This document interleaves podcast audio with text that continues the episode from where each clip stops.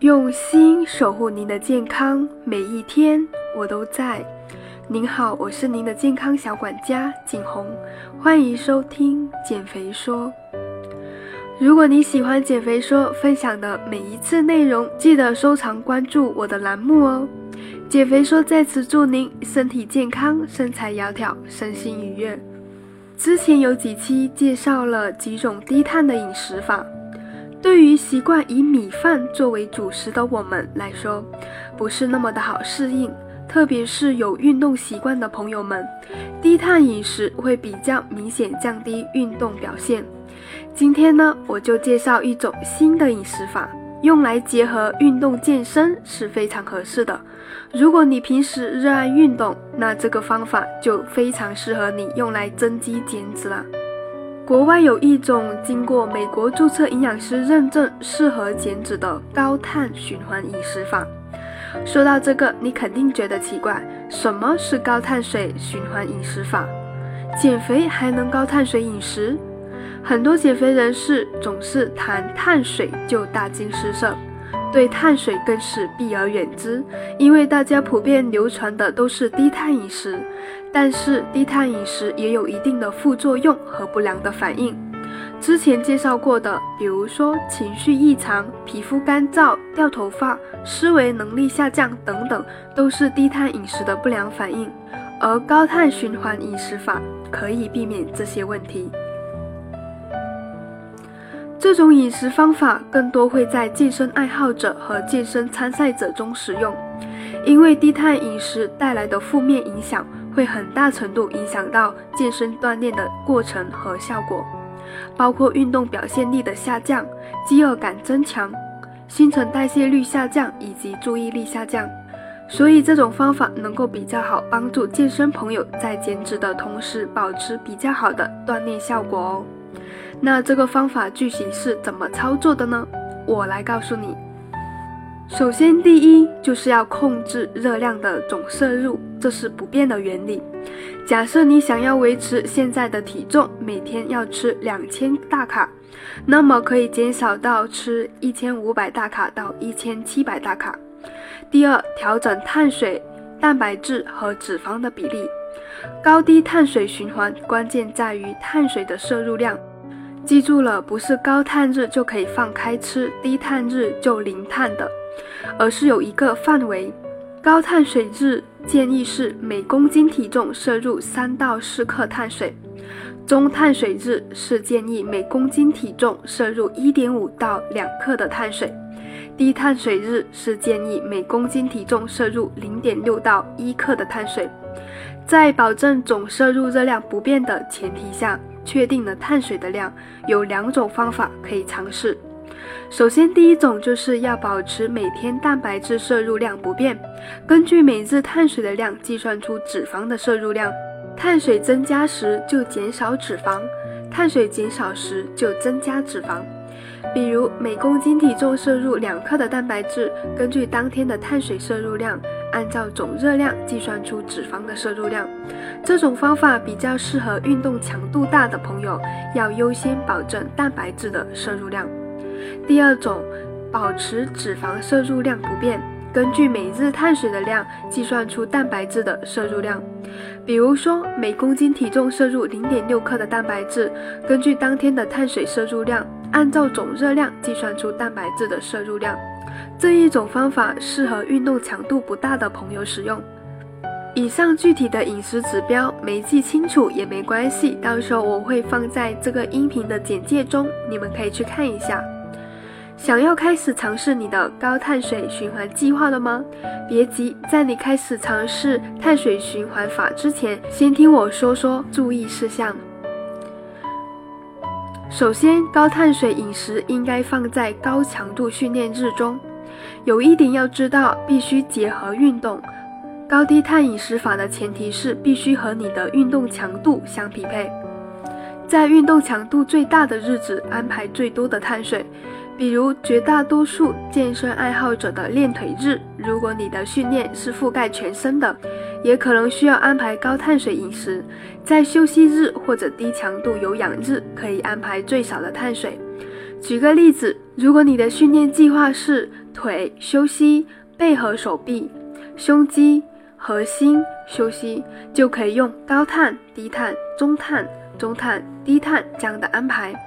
碳水循环法需要你花更多的精力和更多的时间在饮食准备上，慢慢找到适合自己的方法。接下来要做好体重增加的心理准备。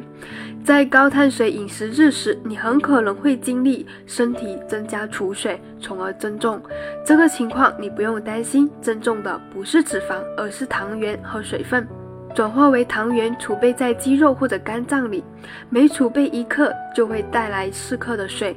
如果你在高碳水饮食日摄入两百到三百克的碳水，水分累积效果会更加明显。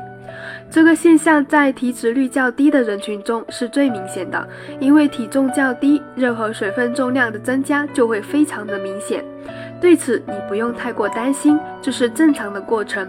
体重的增加并不是脂肪的增加。恢复一天正常的低碳水饮食，把糖原储备量降低，身体就会回到正常。之后，饮食中要选择高 GI 或者复杂的碳水，避开果糖。如果使用碳水循环法来减脂，你需要考虑食物的葡萄糖含量。和低碳水饮食法需要避开葡萄糖，可以摄入适量果糖的不一样。碳水循环法中可以选择简单的葡萄糖作为碳水的来源，需要避开的是果糖，因为这两类碳水在身体中作用不同。如果你在高碳水饮食日中摄入大量的果糖，身体非常有可能会将这些能源转化为脂肪储存起来，因为葡萄糖能够储存在肌肉，提供你运动的能。量，而果糖是不容易储存在肌肉中的，无法快速转化为运动能源消耗掉。最后，在高碳水日减少脂肪的摄入。无论如何，减脂都是要考虑总热量的，这是不变的原则。在高碳水日，卡路里摄入增加是很正常的，因为碳水摄入增加了。对于增加碳水摄入带来的热量上涨，我们可以通过减少脂肪的摄入，可以给碳水更多的增长空间，那就不需要太过纠结卡路里水平了。我们每天吃的蛋白质是基本一样的，占能量大约百分之二十。在高碳水日，我们的碳水摄入可以高达百分之六十。可能很多人都听过低碳饮食和知道很多低碳饮食法是由医生或者博士提出的，而没听过这种碳水循环饮食。那么碳水循环有没有科学依据呢？高碳水循环饮食法的原理是在低碳水期间，身体将能源耗尽，因此增加脂肪酸氧化。而在高碳水日，身体会恢复肌肉糖原，同时提高激素分泌，刺激肌肉增加和脂肪的燃烧。